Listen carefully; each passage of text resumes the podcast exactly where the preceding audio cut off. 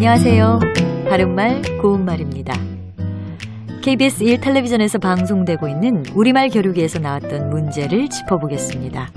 오늘은 뜻풀이를 듣고 거기에 해당하는 표현을 맞히는 문제입니다. 한자어 명사로 마을과 마을의 사이라는 뜻과 일반 사람들 사이라는 뜻을 가진 이음절로 된 표현 무엇일까요? 아, 출연자의 답에 민간, 세간, 촌간, 한간이 나왔는데 이 중에서 정답은 한간입니다.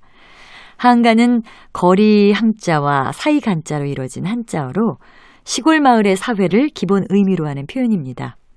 그런데 한간이 시골 마을의 사회라는 뜻과 마을과 마을의 사이라는 뜻으로 쓰이는 경우는 출연자의 답에 나왔던 촌간과 같은 뜻으로 사용되기도 합니다. 그러나 문제의 뜻풀이에서는 일반 사람들 사이라는 뜻도 있었기 때문에 촌간은 정답과 거리가 있습니다. 한간은 대개 일반 사람들 사이라는 뜻으로 자주 사용하고 있어서 한간의 속설이라든지 한간에 떠도는 소문과 같은 표현으로 많이 쓰이고 있습니다. 참고로 출연자의 답에 나왔던 세간은 세상 일반이라는 뜻이고요. 일반적으로 세간에 널리 알려진 소문 또는 세간의 이목을 끌고 있다. 이렇게 표현할 수 있습니다. 바른말 고운말 아나운서 변희영이었습니다.